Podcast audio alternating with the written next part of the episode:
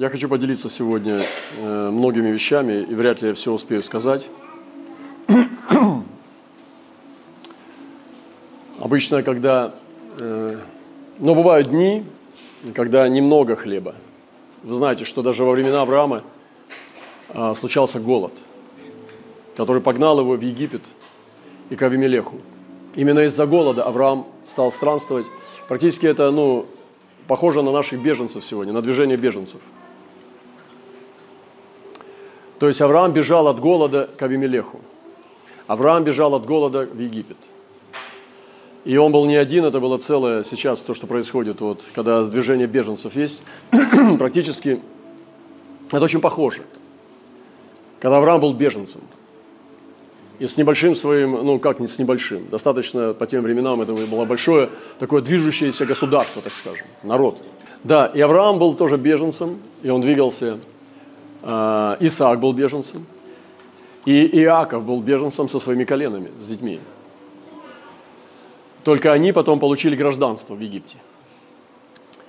Э, сначала вид на жительство, а потом гражданство. Но египтянами не стали – они ждали, пока политическая ситуация изменится, и они вернутся в хананскую, на свою родину, то есть которую обратно забрали.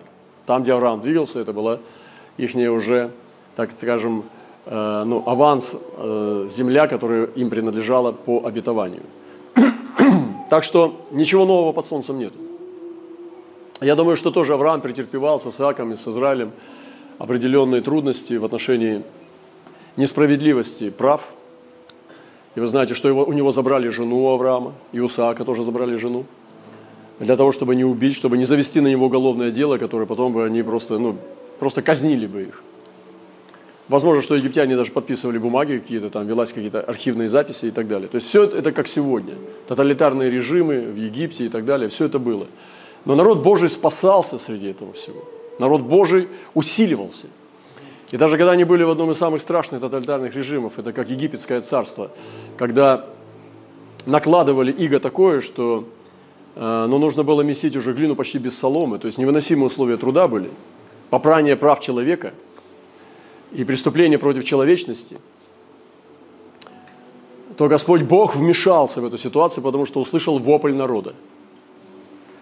Народ вопиял, и он послал избавителя Моисея с Аароном, с братом его – чтобы вывести народ Божий из этого тоталитарного режима. И через это все увидели потом, позже, что это была победа на самом деле, а не поражение. Это не было бегство, это было завоевание. Египет был уничтожен. Сегодня эти жалкие пирамиды можно видеть с гостиниц. Преувеличивают их значимость, э, связь с инопланетянами. Все это пустота.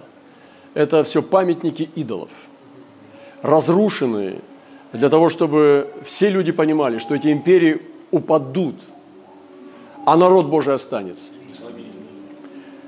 И поэтому не преувеличивайте значение инопланетян на планету Земля.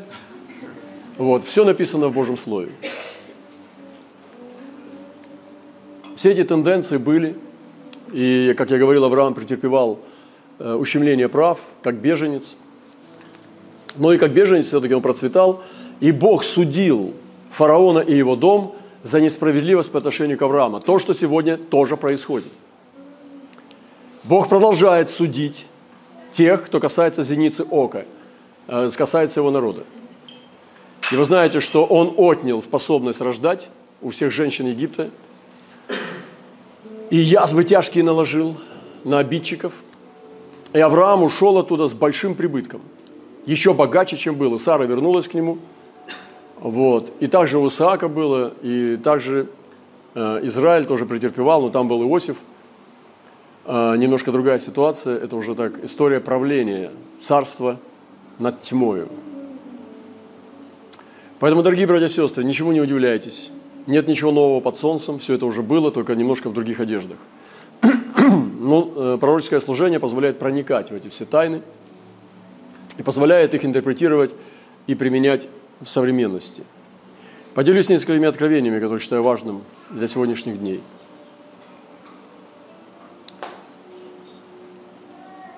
И я хочу поделиться тем, как было показано нам здесь, в Восточных Воротах, откровение, как вообще устроено мироздание.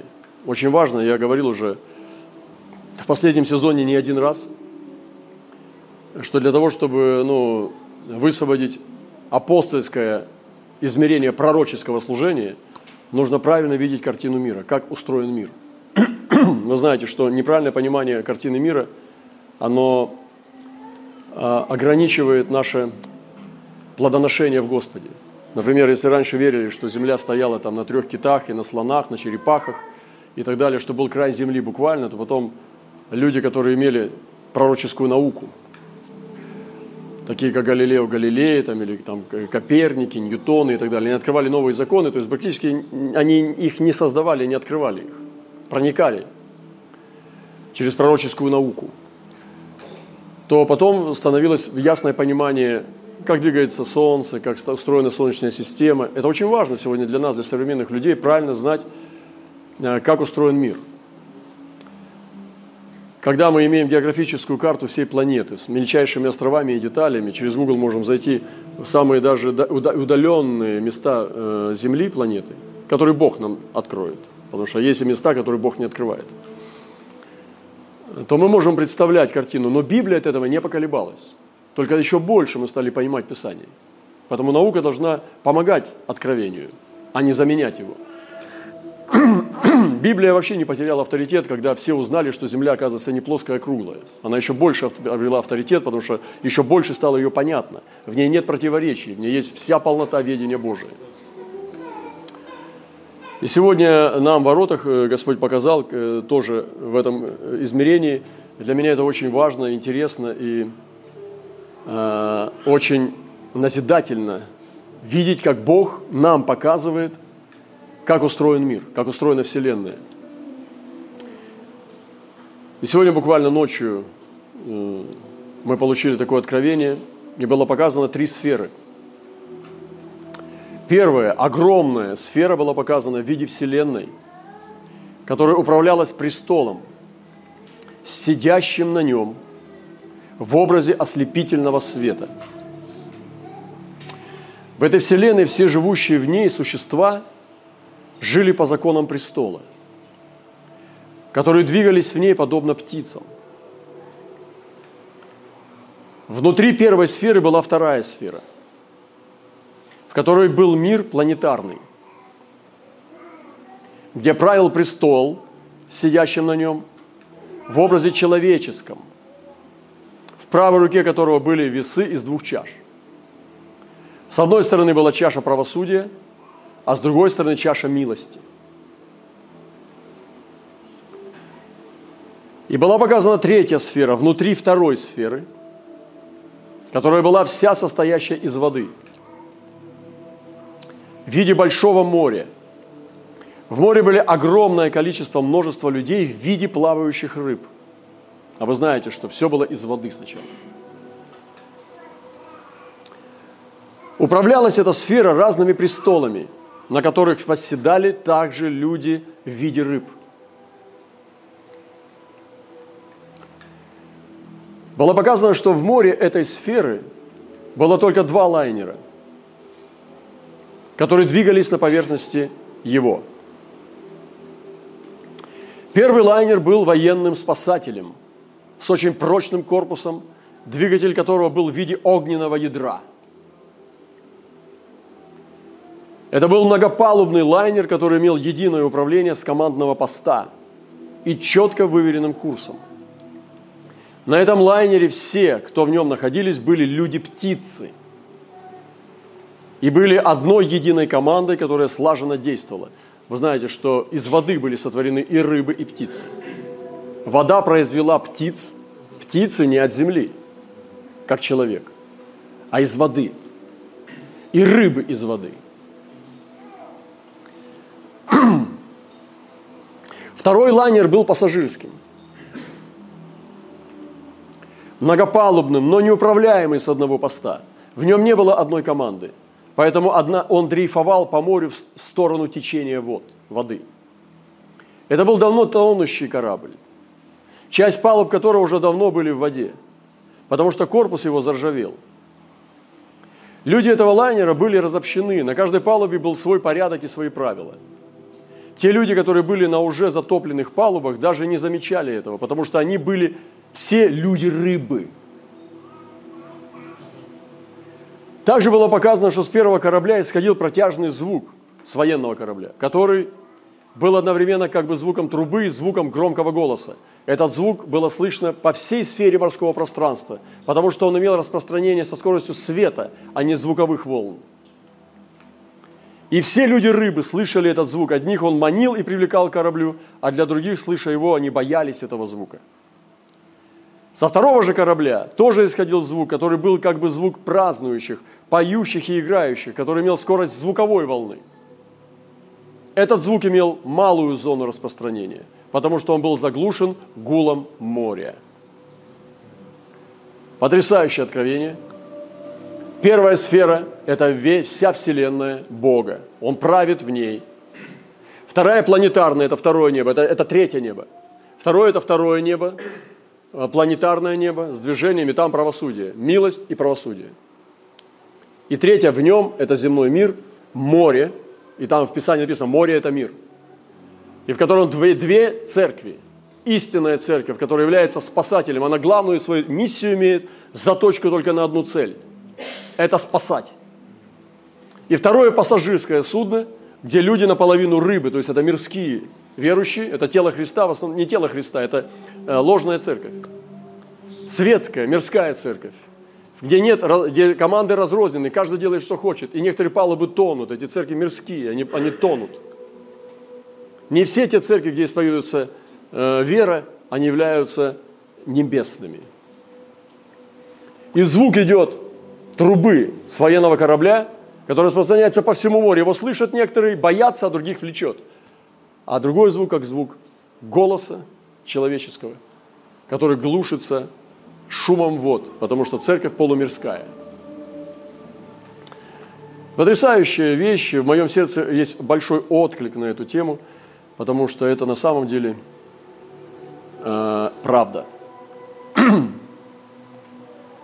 Хочу еще поделиться. Сегодня мне прислал тоже один из наших друзей-пророков э, несколько вещей, э, где перевод был с оригинала «Песни песней», э, не с английского – есть, знаете, современные переводы, например, английский перевод, и с него берут, интерпретируют. Или русский перевод, и его на современный лад перевод. А это с оригинала.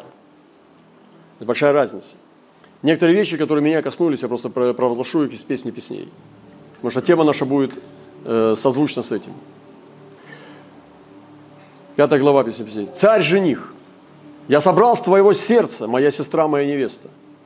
Я собрал с моего сада все мои святые ароматы – даже мой мир. Я попробовал и испил моего вина с тобой. Я испил с удовольствием моего чистого молока, моего меда, который ты мне собрала. То есть жених вкушает сладкие плоды своего сада, но который собрала ему невеста. Вот это, это истина Божья в Евангелии. Он собирается со своего сада, но то, что ее руками собрано. Все, что мы имеем, это его благодать. И мы ее отдаем ему как говорит, то, что ты мне дал, я отдал тебе. Вот это глубочайшее откровение, но здесь все красное, здесь все Евангелие.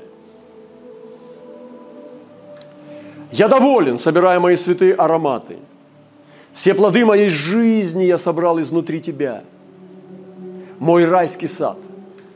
Придите все мои друзья, пируйте на моей невесте. Вы все пирующие в моем дворце.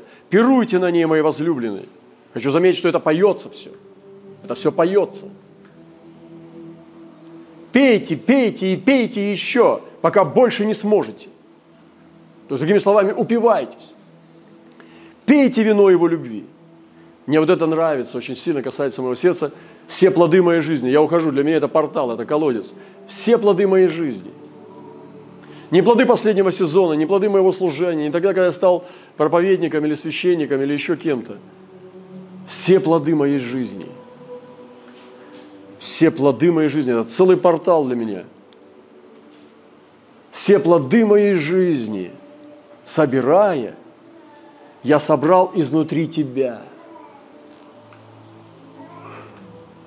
Пейте, пока больше не сможете. Вот как надо пить. Вот как нужно пить, не останавливаясь до конца, пока мы больше не сможем.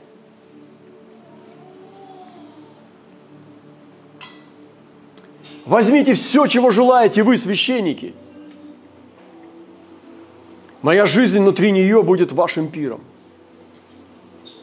Видите, как Господь доверяет церкви, что его жизнь тоже внутри его невесты. Моя жизнь внутри нее будет вашим пиром. Вы знаете, где поэты художники? Вот здесь нужно искать. Это потрясающее откровение невероятной глубины. Здесь все Евангелие. Суламита невеста отвечает. После этого я позволила своему посвящению задремать. У нас в переводе все «я уснула». А здесь «я позволила своему посвящению задремать». Но мое сердце бодрствовало о нем. Я видела сон. Во сне я видела возлюбленного, он пришел ко мне во тьме ночи. Мелодия человека, которого я люблю, разбудила меня. Видите, это все поется. Это все музыка.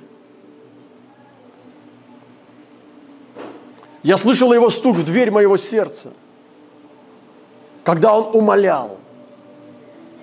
Вы посмотрите, какое отношение у них. Они, он умоляет. Но это только за гранью. Это за, за гранью естественного, это сверхъестественное. Он разговаривает с ней, умоляя. Я позволила моему посвящению задремать. Это потеря посвящения на самом деле. Она говорит, я уснула, но это духовный сон, о котором она говорит. Я позволила, я позволила моему посвящению задремать.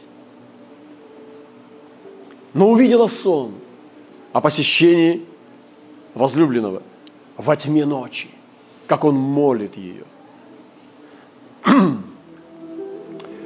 Царь жених отвечает, восстань, моя любовь.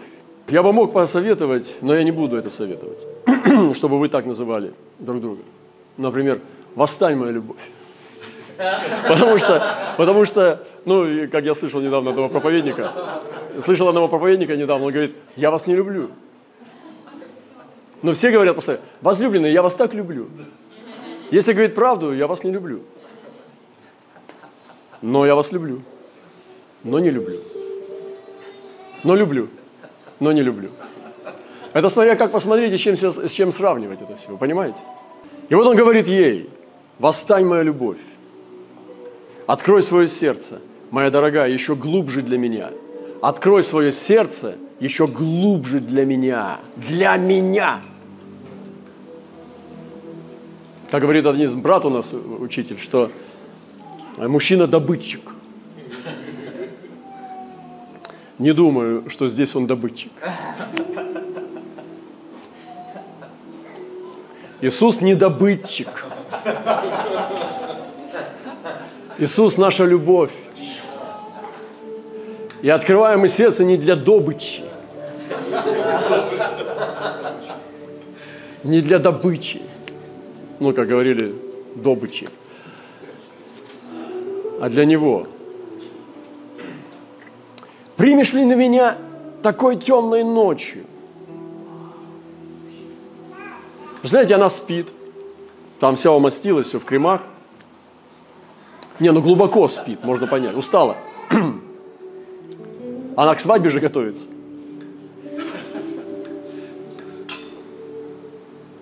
А он без звонка пришел.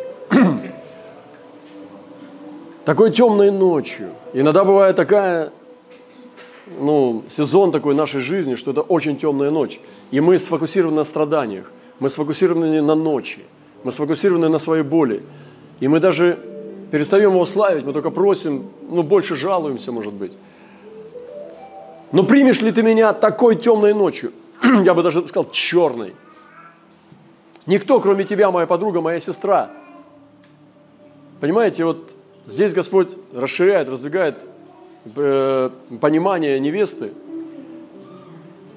ну, как кто-то сказал, может ли жена быть другом? Но Для Господа она подруга, друг. Церковь – друг Господа. И она сестра. И только здесь мы можем видеть, что сестра моя невеста. Как сестра может быть невеста? Для нас это что-то ужасное, что-то, что-то ну, табу сразу.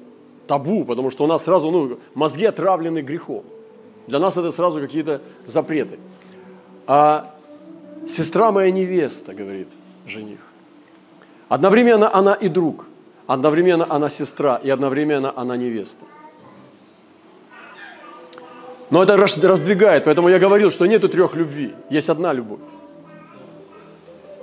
Мне нужна ты, чтобы встать и быть со мной этой ночью. Моя непорочная, встанешь ли? Так как тяжесть и слезы мои больше, чем я могу вынести. Страдания Христа. Я расточил себя ради тебя в этой темной ночи. Вот это да, вот это поэзия. И это все поется. Открой свое сердце еще глубже, еще глубже для меня. Встанешь ли ты для меня? Я расточил себя ради тебя. И вот приходит жених, представьте себе, вот ты любишь Господа, поклоняйся, аллилуйя, у тебя услада так, но это сияющий сокровище, бриллианты сияют из короне, там дворец сзади там стоит, кони огненные носят на колеснице. А на, на приглашенные на свадьбу ангелы все сияют, херувимы, серафимы.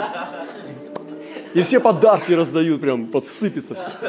И ты такой спишь, думаешь, Господи, как я тебя люблю. А вот он приходит обнищавший. Говорит, я ради тебя все расстаю. То есть я тебя выкупил, я все отдал ради тебя. Потому что там, ну, криминальная группировка, ну, как бы попала вот. И он стоит весь в росе, стучится в дверь. И у него ничего больше нет. Ты будешь его любить? Подождите, не торопитесь. Я, да, буду любить. Подождите, стоп, стоп. Вот он приходит обнищавший к ней. Без ничего, без квартиры, без машины. Может быть, даже потерявший вид и здоровье. Я не знаю. И он говорит, я расточил себя ради тебя, все расточил. И он приходит вот такой весь. И стоит и стучится. Это кто? Кто там? Глазок. Опс. Это я. Что с тобой? У меня ничего нет. Впусти меня. И тут вопрос. Ой, я намазала себя или я, я, я вся в поклонении. И он говорит, станешь ли ты для меня, когда я расточил себя ради тебя? Будешь ли ты любить такого Господа, нищего? И он говорит, в этой темной ночи.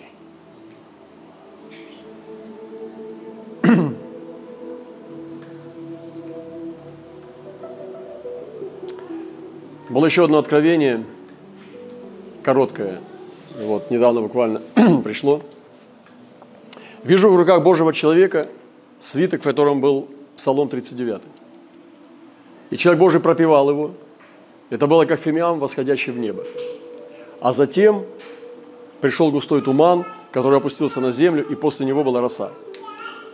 Я взял 39-й псалом, чтобы его провозгласить потому что я верю в откровение, и у меня нет причин не доверять откровению из, из таких зрелых источников,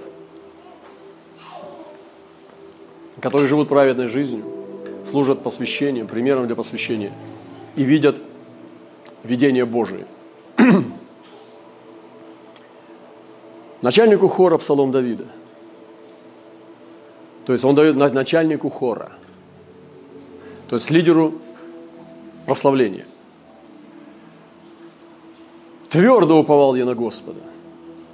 Вот наше упование должно быть твердо. Твердое упование верующего. Уповал. Не просто верил или доверял, уповал. Упование и надежда – это синонимы. Твердо я надеялся. Твердо уповал я на Господа. И Он преклонился ко мне и услышал вопль мой, и извлек меня из страшного рва, из тенистого болота, и поставил на камни ноги мои и утвердил стопы мои. Бог преклоняется к уповающему. Бог слышит его вопль, не просто молитва, прошение, не просто попрошайничество, вопль. Не о чем-то материальном, а об, об избавлении. И извлекает из страшного рва. Может быть, кто-то из вас попал в страшный ров. Это может быть ров долгов, ров ров потерь, утрат, разрывов, серьезных травм, э, смертельных болезней. Но страшный ров, мы не, не, никто из нас не застрахован от страшного рва. Если Давид был в страшном рве, то что говорить о тебе и обо мне? И Давид молится и говорит, я твердо уповал на Господа, но я нахожусь в страшном рве. И из тенистого болота, то есть тенистое болото – это тина, которая всасывает тебя, которая топит тебя. И он тонет и уповает. И начинает молиться и петь эту песню. Этот псалом он поет из болота. Вот когда мы тонем уже по горло, уже захлебываемся в этом болоте, или тенистое болото, или ров страшный, это то место, из которого он пишет псалом этот. И он начинает молиться Богу и уповать, э, э, будучи э, утопляем, потопляемым. И он говорит, но ты поставил на камни ноги мои и утвердил стопы мои. Что-то находится под ногами, и ты чувствуешь крепость. Ты чувствуешь, что ты встал на скалу. Эта скала поднимает тебя. Ты выходишь из этого рва. Это уже не ты вышел, не ты такой крутой молодец. Это скала тебя начинает поднимать. И тогда он говорит, ты вложил в уста мои новую песнь. Хвалу Богу нашему. Вы знаете, мы поем новые песни. Даже вот у нас там есть ну, контент один, там, который мы двигаем. Там нет ни одной песни, которая, ну, почти ни одной, которую мы два раза пели. Некоторые из вас могут находить там погрешности в ритме или там в гитаре сбой. Вы знаете, многие, большинство из этих песен даже текстов э, ну, не имело. И, и музыки. А оно сразу писалось в первый раз в жизни, и второй раз уже и не пелось. Это называется новая песня. И она просто исходит из сердца, и там не нужен, не важна, важна рифмовка, когда ты прокручиваешь тысячи черновиков, меняешь звуки и подтасовываешь, чтобы она была э, ну, слушабельная.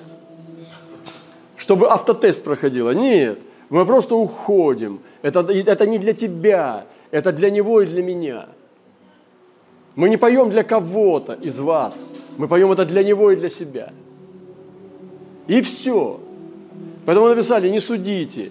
Это все просто сразу, без репетиции. Ни у одной из этих песен не было ни одной репетиции. Это только оригиналы, это только новая песня.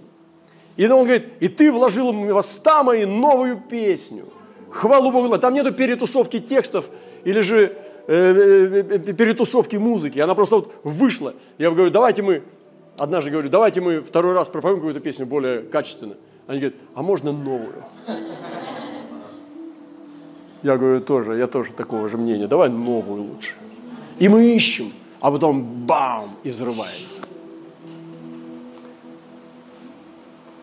И вложил в уста мои новую, Он вложил в уста мои новую песнь и хвалу Богу нашему. Увидят многие и убоятся, и будут уповать на Господа. И некоторые говорят, но у вас какая-то темная. Они им страшно. Я так рад, что там тебе страшно. Потому что Бог страшный. Потому что ниже сатаны Бог. На самом дне ада Бог. А ниже ада гиена, там тоже Бог. А ниже гиены уже ничего от дьявола нету, и там Бог. А ниже этого еще Бог, и Бог, Бог, Бог на самой преисподней. Сойду ли в преисподнюю, там ты не, укро, не укроюсь на краю бездны, ты там. Божье присутствие, невозможно уйти от него по всей вселенной. Куда бы ты ни зашел, в самый отдаленный уголок тьмы или света, там Бог. Куда я сокроюсь от Него? Это бессмысленно, это глупо. Поэтому я лучше к Нему пойду. Все равно не убежишь. Это ты убежишь, убегаешь от чудовища, потом поворачиваешься и говоришь, а, и бежишь к нему навстречу. Он говорит, давай дружить. Какой ты смелый. Мне такие смелые друзья нужны. Вставай рядом, пойдем того догонять.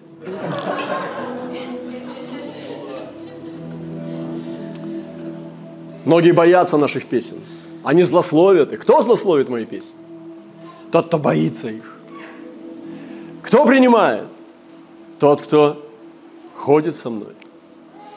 И он будет уповать на Господа. И написано, увидят многие и убоятся. Именно хвалу увидят мою. Когда он вложил в мою уста новую песнь, хвалу Богу нашему, это увидят многие и убоятся. Как из тенистого рва можно петь? Как из тенистого болота, из темного рва можно петь в глубине ночи? И тогда они увидят и убоятся. Но кто примет это, он будет уповать на Господа. Вы что думаете, все должно быть такое красивенькое, да? Господь, когда сотворял бегемота, сотворял кальмара, а гигантского, ну там же дьявол туда не, не, ну, не траванул животных, да, на глубине океана. И эти рыбы, которые со странным фонариком зубастые, они очень добрые. Они просто плывут. Они как бы не, не то, что не виноваты, но просто им надо жить как-то, и поэтому они могут своей очаровательной улыбкой э, ну, защитить свою жизнь. Бог сотворял только то, кем Он сам является. Бог вычерпывал из своей внутренности божество. И когда вы видите, когда вы видите морских чудовищ или каких-нибудь страшных существ, например, как орел преследует свою добычу, выставляя когти и крыльями опираясь на ноги, держит волчью пасть одной рукой, одни, одними, одной лапой. Это Бог. Он сотворял хищников, он сотворял чудовища, и это все он вычерпал из того, что он сам имеет. Ты не можешь дать того, чего ты не имеешь. Поэтому песни могут быть страшными, это хорошо. А разве ночь не страшна? А разве она не прекрасна в своей черноте? Если ты ничего не боишься, ты заходишь в самые темные места и даешь туда свет – и приходит священник в полную темноту, и заходит святой святых, и видит сияние. Бог благоволил обитать во мгле. И когда ты покидаешь этот свой верный страх и находишь очарование в темноте Божьей, Божьей тайны, ты начинаешь обретать новый уровень измерения поклонения. Оно может быть ужасным для кого-то, они, у них вибрации, потому что у них суеверие – и как это можно петь? Это же темное. Угу. Точно.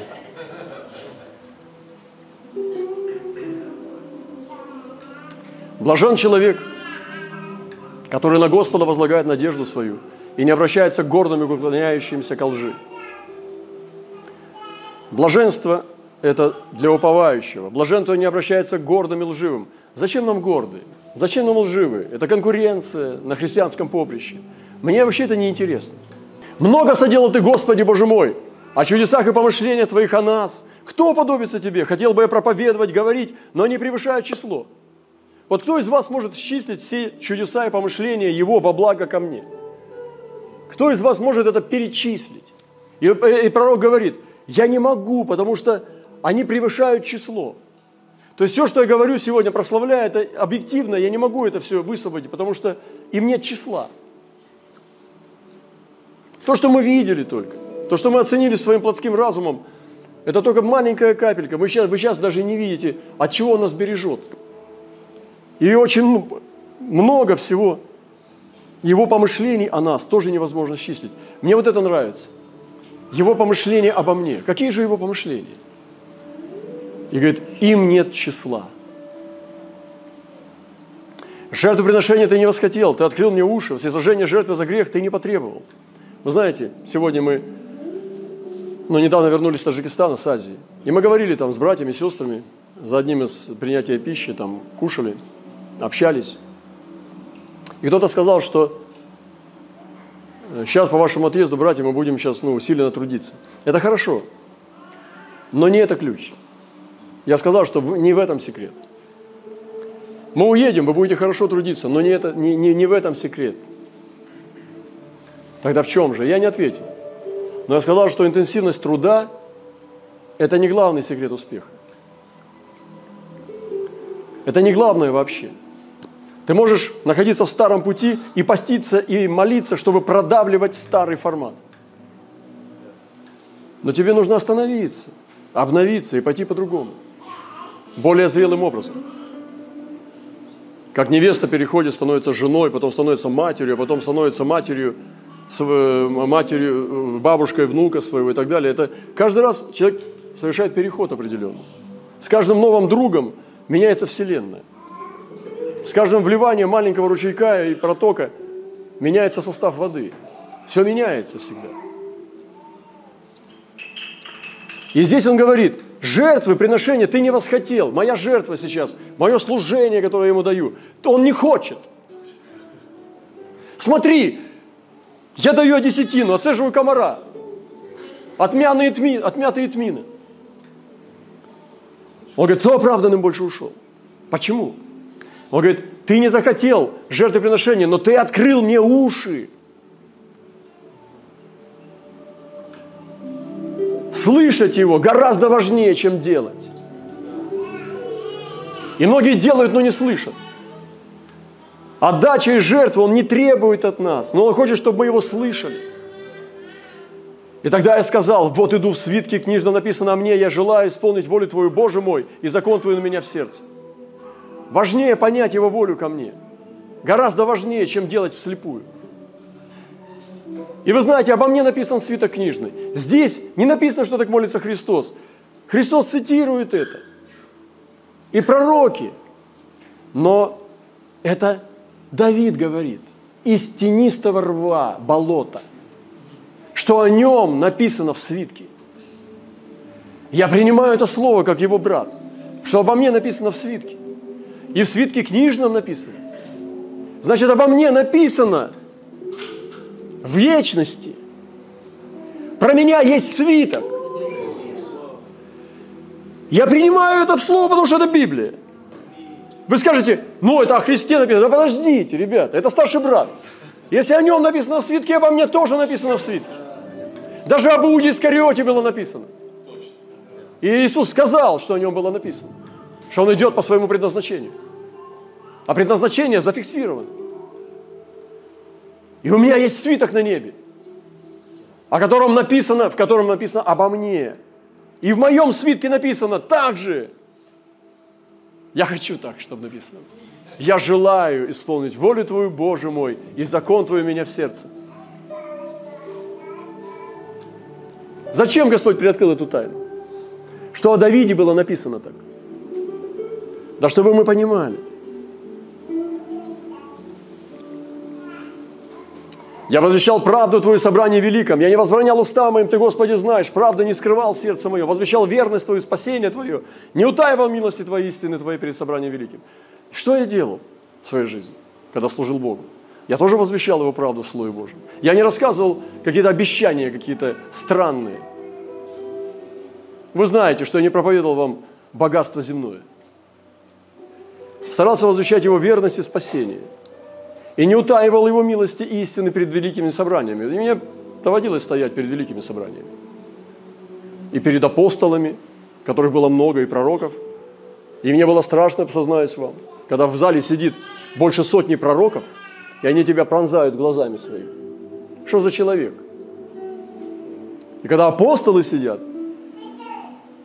и смотрят на тебя – это великое собрание. Не в количестве. И сегодня, дорогие братья и сестры, это благодать, когда мы можем Его милость восхвалять в сокрушенном сердце даже из болота. Не удерживай, Господи, щедрот Твоих от меня. Милость Твоя, истина Твоя да охраняют меня непрестанно, ибо окружили меня беды несчастливые, постигли меня беззакония мои – так что видеть не могу. Их более, нежели волос на голове моей, сердце мое оставило меня. Вот это противоречие пророка, который с ним ходит, который мы боимся, который мы пытаемся сбросить, пытаемся всякими антотренингами по уверенности в спасении. Пытаемся, чтобы какой-нибудь пророк помолился, пророчествовал нам. Пишем куда-то, чтобы дал нам пророчество личное, чтобы утешиться. А нам всего лишь надо победить противоречие. И с одной стороны, враги, которые говорят правду про тебя – ну, частично. а с другой стороны собственная ничтожность. И они хотят соединиться, чтобы тебя убить, чтобы тебя разрушить. Но состояние сокрушенного сердца, которое ты прежде этого а на опережение работаешь и сломишь себя первый, и будешь молить Его о милости и щедротах, чтобы милости истинно не оставили. И душа видит свои слабости, беды, беззакония души. И он говорит, сердце мое оставило меня. И он продолжает уповать. Благоволи, Господи, избавить меня. Поспеши на помощь мне, да постыдятся, посрамятся все ищущие погибели души моей, да будут обращены назад, преданы посмеянию, желающие мне зла, да сметутся от посрамления своего, говорящие мне хорошо, хорошо. Душа призывает справедливые суды врагам. Он призывает стыд врагам. Он призывает срам врагам, которые ищут моей погибели. Он призывает обращение врагов – он призывает посмеяние над ними, зложелателям моим. Потому что в моем книжном свитке написано обо мне доброе. В моем книжном свитке от Бога записано обо мне спасение, благодать и любовь. И никто не может пойти против этого свитка. Потому что я в завете. Там стоит печать кровью Иисуса Христа. И он говорит, дай им смятение от позора, опозорь их Господь. И вы знаете, я наблюдаю в своей жизни, как они позорятся. Я не буду об этом вдаваться, я просто вижу это и знаю. Он сметает их. Он говорит, дай им смятение от позора лицемерам и лживым льстецам. Те, которые говорят мне хорошо, хорошо, а на самом деле куют злые замыслы. И здесь мы подходим к заключению. Да радуются и веселятся тобой все ищущие тебя и любящие спасение твое, да говорят непрестанно, велик Господь. И тем, кто с Божьими людьми, веселье самим Богом, веселиться, веселяться тобой, веселяться тобой. Как иногда к младенцу подходишь, как бы не, не очень хорошем настроении, а он взбрыкивает и начинает тебе улыбаться. То есть получается, ты, ну, дядька, который пошарпанный жизнью, подходишь к нему, а он видит тебя и взрыв, взыгрывает радостью. Вот веселиться тобой. То есть ты, получается, его развеселил. И Бог наш нас веселит. Поэтому перейдите от тихой легкой радости в лайт-стиле, перейдите к бурной радости. К веселью перейдите. Есть новые уровни радости. Веселье называется. Возвеселитесь им. Что принес папа? У-у-у! Возвеселись им. И не так важно, что он принес. Многие учителя сегодня фокусируются на сумках Бога. Их, их учение и проповеди можно назвать сумка Бога. Все учение на это – великая сумка Бога. И там и руки невостребованные, и пальцы, и уши, мозжечки, почки свежие, ноготь, который э, свежий. Ну, в общем, там в сумке Бога и деньги пачками, долларами. Иногда рублями машины, дома, муж черноглазый, высокий.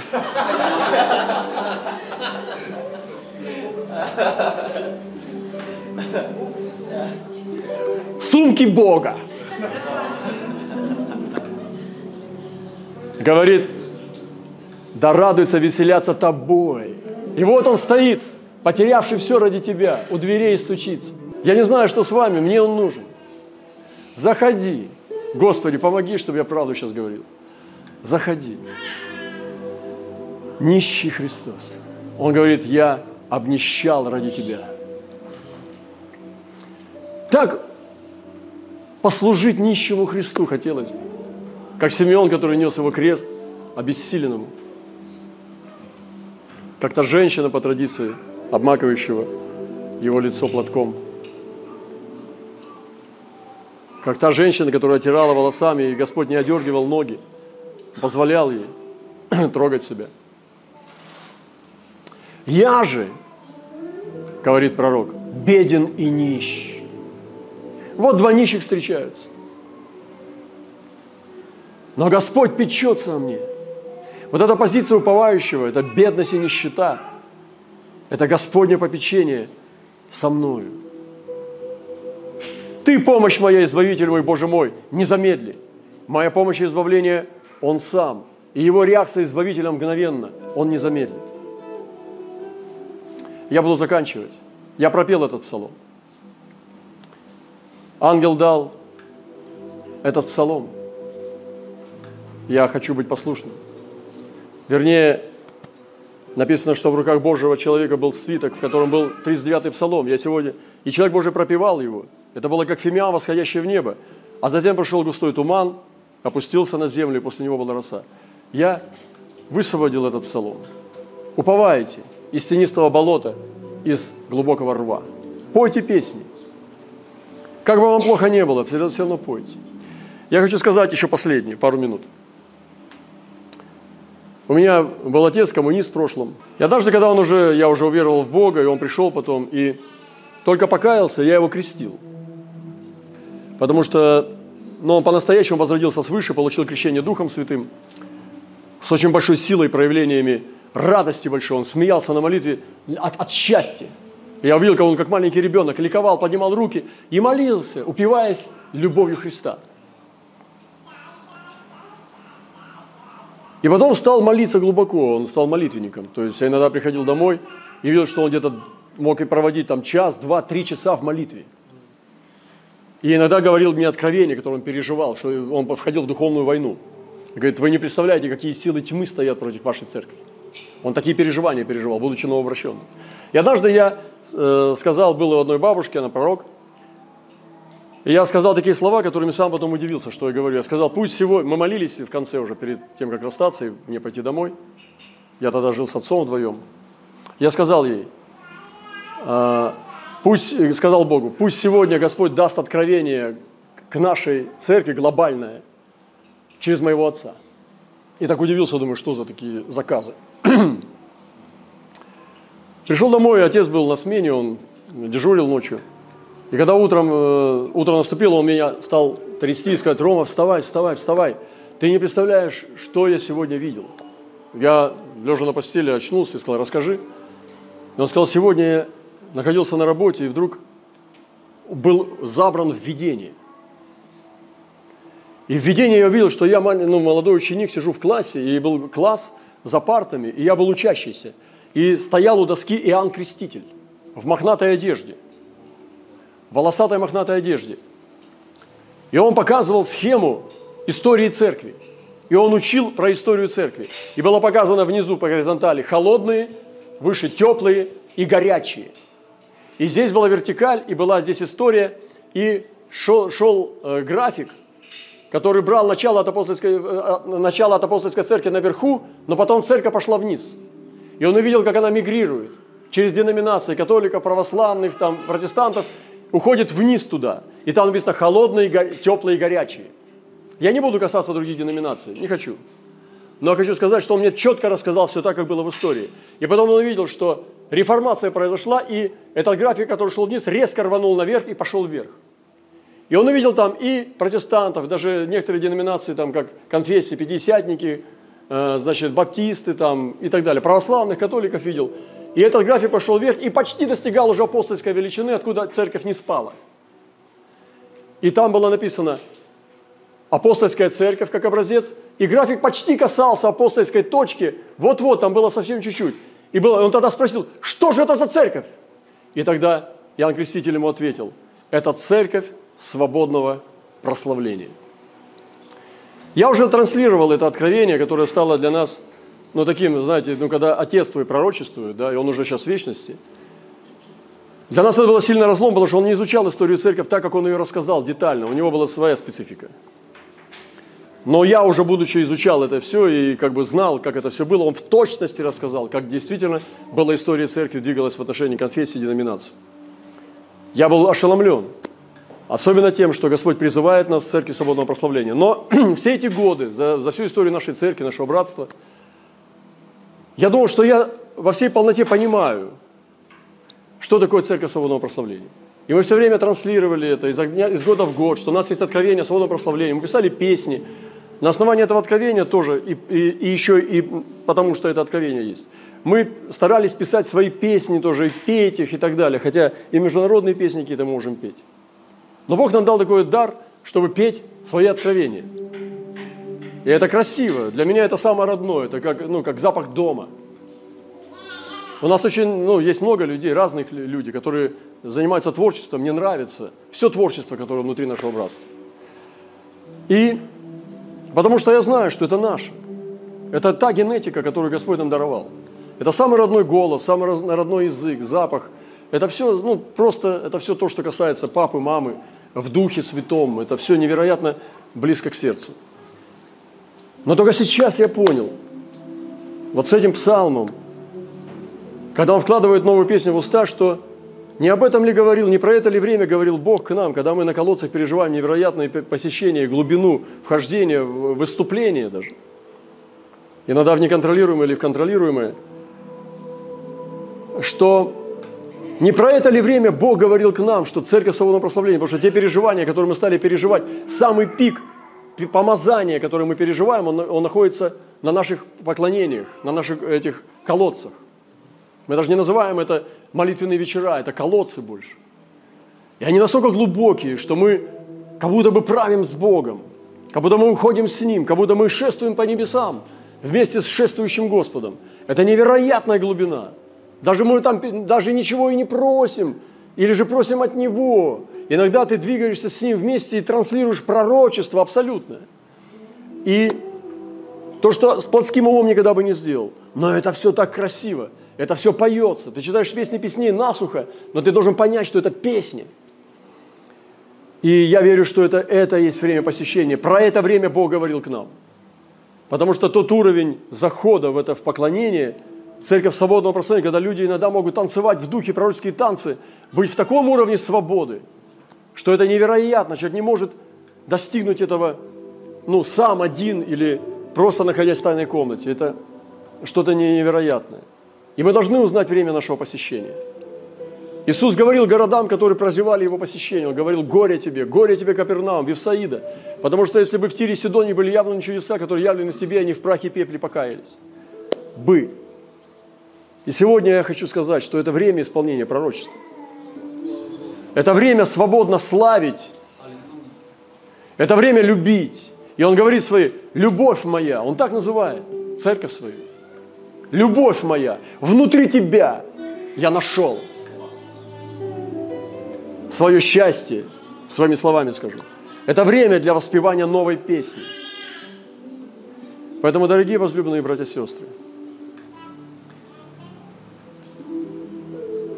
Церковь свободного прославления, апостольская церковь, которая еще немного и достигнет своей полноты.